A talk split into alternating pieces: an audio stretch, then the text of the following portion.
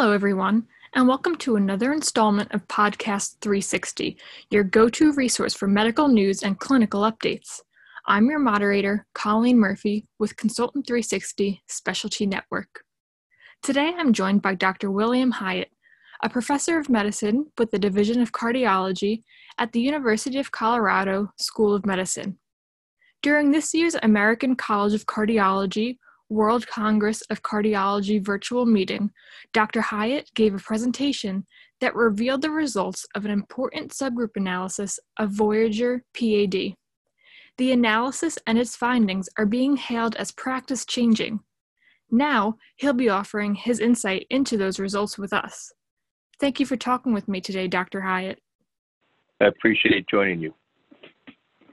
Before we get into your findings, like I said, this year's ACC meeting was virtual due to the COVID 19 pandemic. I was wondering how that was for you, presenting at a virtual meeting. Well, I think uh, the American College of Cardiology should be congratulated on doing a truly fantastic job under very short notice and extreme conditions. I think they certainly were able to get kind of the top line kinds of presentations, late breaking presentations, that kind of thing and it was a flurry of activity, but impressively successful. So I think a, a model perhaps for things going forward, unfortunately, but I think overall that part went well. All the other sort of smaller sessions, you, know, you could post your abstract and that kind of thing, but it, you you missed out on the opportunity to be with your colleagues and, and discuss your results and your data. That was unfortunate, but due to external circumstances. So from my point of view, I think the, the virtual nature of it went as well as could be expected. And once again, I thank the college for their efforts. And I'm glad that we were still able to hear from you and the other researchers about their findings, even though we couldn't do it in person. So let's talk about your presentation on the Voyager PAD analysis. Can you provide a brief overview of the analysis, maybe why you did it and what your findings were? Yes, and I think I should start with the overall results. So, I was the chair of the executive committee that ran the Voyager trial. My colleague, Dr. Mark Bonaca, also from the university and our research center, is on the executive committee, and he did a tremendous amount of work in the trial management analyses that allowed him to present the primary results the day before the subgroup was presented. And the context here is that patients with peripheral artery disease who are symptomatic often undergo lower extremity revascularizations. Those are mostly endovascular, but some surgical. And in that setting, there really is no evidence to support any particular regimen post intervention to prevent the complications such as increased risk of myocardial infarction, stroke, and death, as well as, more importantly for us in the interventional world, acute limb ischemia, major amputation. So Voyager was designed to fill that gap and it was designed to test the hypothesis that low dose rivaroxaban, 2.5 milligrams twice daily, plus 100 milligrams of aspirin compared with aspirin alone, would reduce the risk of these severe thrombotic events, which included a novel composite endpoint of acute limb ischemia and major amputation of a vascular cause, plus the standard cardiac endpoints of myocardial infarction, ischemic stroke, and cardiovascular death. The overall results were quite positive. The hazard ratio was 0.85. The number needed to treat in three years was 39. The event rates were very high. The benefit was, was very dramatic and consistent across components of the primary endpoint and across the subgroups. Importantly, the other re- primary results did show that, that this combination of rivaroxaban plus aspirin also prevented the need for recurrent hospitalization for a recurrent revascularization and also reduce the risk of cardiac and peripheral hospitalizations of a thrombotic nature. So, really quite impressive results. So, I think that's the overall background from which I speak. And these results fill a tremendous unmet need in this population. So, with that, then the question was well, what's the role of what has been traditionally used in this setting, which is clopidogrel plus aspirin, otherwise known as DAPT, or dual antiplatelet therapy. Now, there was no evidence for DAPT going into this, although practice patterns clearly supported its use, largely, I think, extrapolation from coronary trials, because in the peripheral circulation, trials that used dual antiplatelet therapy in this setting all failed, It didn't show an improvement in limb outcomes, but did increase bleeding. So, recognizing that the practice patterns did incorporate a short course of DAPT, we allowed that to happen in the Voyager trial. But I would emphasize we didn't control for that exposure. So we didn't, we didn't do a two by two randomization. We didn't tell practitioners which patients to give it to. We allowed the sites to do that. So it's a real world look at this, but it wasn't controlled for. So that's the background. And the question we then asked was, well, was the addition of clopidogrel really on top of the randomized therapy, which is rivaroxaban plus aspirin versus aspirin alone? What did clopidogrel do to the overall benefit and risk of bleeding in this setting? So before I move on, that's the context from which we did this subgroup analysis. That's great background. Thank you. Can you talk a bit about your findings of the analysis? So the first question we asked is, did the addition of clopidogrel modify the overall benefit seen with rivaroxaban plus aspirin? So we compared the response on the primary endpoint with or without clopidogrel by randomized group and we found no effect modification whatsoever. So, in terms of reducing the risk of the primary endpoint, the addition of clopidogrel did not change that benefit at all. It didn't make it better. It didn't make it worse. So it was basically indistinguishable with or without clopidogrel. And if you look at the components of the primary endpoint or the subgroups, the same was true. So if you believe that rivaroxaban plus aspirin is superior to aspirin alone, and the first real evidence we have on how to manage these patients in this setting. Then the addition of clopidogrel, which is a third drug on top of rivaroxaban and aspirin, added no additional benefit to the primary results or the subgroups of the secondaries. So the next question we asked is, well, how did it affect bleeding? And looking at that, the first question was, was there a statistical interaction with ISTH major bleeding, the principal bleeding outcome? And if you look across the trial, the answer was no, that rivaroxaban did have an increased risk of TIMI major bleeding, while not significant, uh, was also increased risk of ISTH major bleeding. Uh, those risks were increased modestly and really not affected overall by clopidogrel, nor were the components of the most severe bleeds, intracranial hemorrhage or fatal bleeds. When we dug into this a little bit deeper and asked, well, what was the bleeding risk when patients were actually taking clopidogrel. And to clarify that, the protocol allowed the use of clopidogrel up to six months, so it was expected to be short. And in fact, the general recommendation was just use it for a month if you have to go there. And in fact, the median duration of clopidogrel use was quite short. It was 29 days. And by six months, it was completed. So I want to emphasize that the exposure to clopidogrel was relatively short lived and front loaded as to early days in the trial. And when you look at that, and if you look at ISTH major bleeding as one of the bleeding parameters, the addition of clopidogrel on top of rivaroxaban and aspirin does show a pretty dramatic signal of increased risk of major bleeding that has a pretty steep rise in the first 30 days.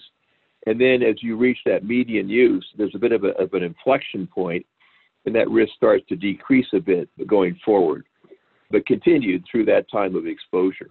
So I think that leads us to the conclusion that, well, if you should want to retain using clopidogrel and add that on top of rivaroxaban and aspirin, you should expect more major bleeding, particularly during that first month or two of clopidogrel use. And once you stop the clopidogrel, then, then that risk of bleeding should come down. So I think that overall the results do show that three drugs bleed worse than two drugs. And, you know, there could be consequences to that. We're looking into that. So overall, the results show that Voyager was positive. The addition of clopidogrel did not change the overall benefit. The overall risk was roughly the same between groups, except when you look early. And there, during the time of clopidogrel exposure, there is certainly enhanced risk of bleeding. So, in conclusion, I think we feel that the evidence-based therapy we currently will now have is rivaroxaban plus aspirin. And without evidence to support clopidogrel plus aspirin, we don't think there's a strong rationale to add clopidogrel in this setting. And in fact, it would increase the risk of major bleeds, which are things we'd like to avoid. So that's what we learned from that subgroup analysis. During your presentation, you said that these results may actually be difficult to interpret clinically, partially because they contradict what has been taught for decades. Can you expand on this? Sure. So, historically, going back, well, at least 10 to 15 years, the idea of dual antiplatelet therapy arose out of the CURE trial, and that was a study in patients with ACS who were given clopidogrel plus aspirin, and that was superior to aspirin alone. And then PCI Cure showed that it worked in the setting of coronary interventions.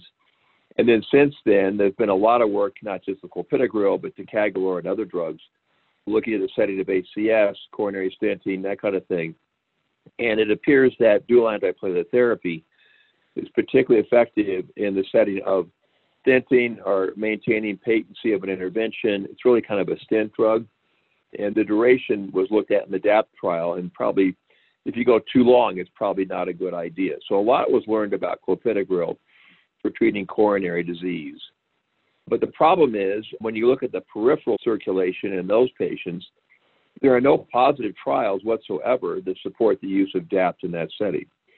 And despite that lack of evidence, clinicians, interventionalists continue to use DAPT, particularly after endovascular therapy, because they believed it was important to have more intensified antithrombotic therapy, but without any evidence to support that. I think the controversial finding here is that with Voyager being positive, and now we have evidence that we have a treatment that actually works at preventing things, reducing the risk uh, slightly of heart attack and stroke, and significantly for acute limb ischemia, major amputation, then why would you continue to hang on to DAPT where there's no evidence when you could simply switch to something that has evidence? So I think that's going to be the challenge going forward is just changing practice patterns, that kind of thing. Okay, I see. Interesting.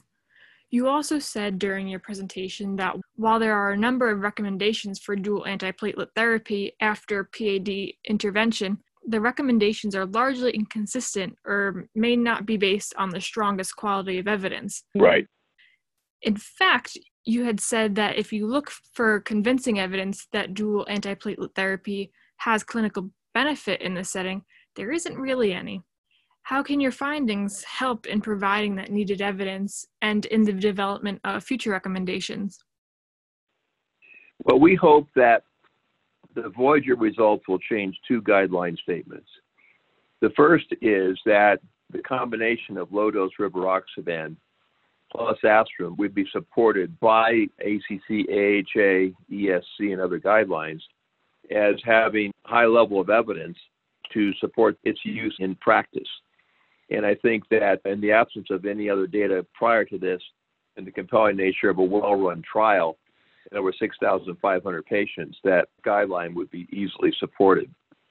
The second guideline statement, which is the current recommendation for clopidogrel, I would hope that would change as well, and that would be downgraded to either as short an exposure as possible or don't use clopidogrel at all, depending upon those who write the guidelines, how they interpret the data.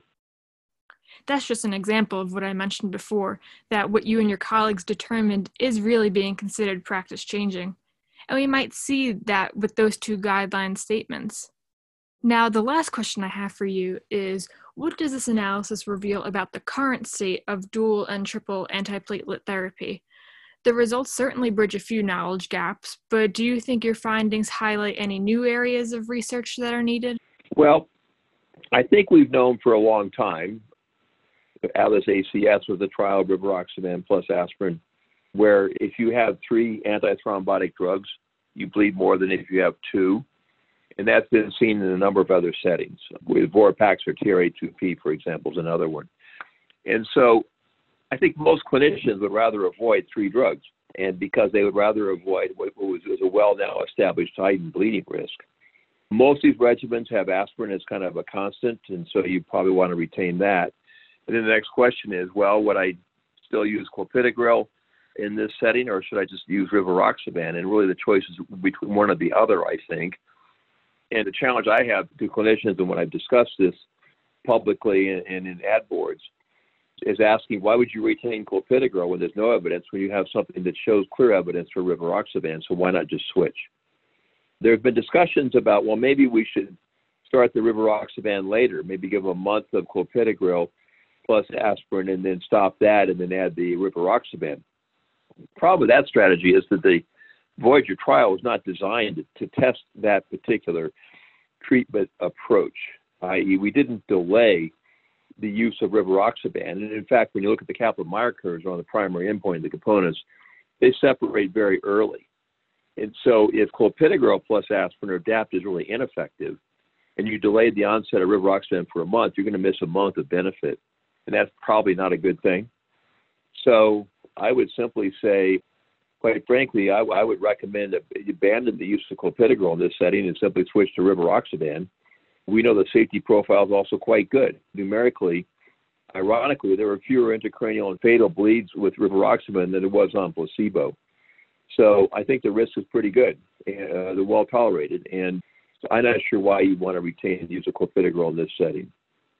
Well, it's obvious the impact that your findings can have in the field. So I want to thank you again, Dr. Hiatt, for joining me today. It was really great to gain your insight. Good. I hope that that was helpful and I answered your questions.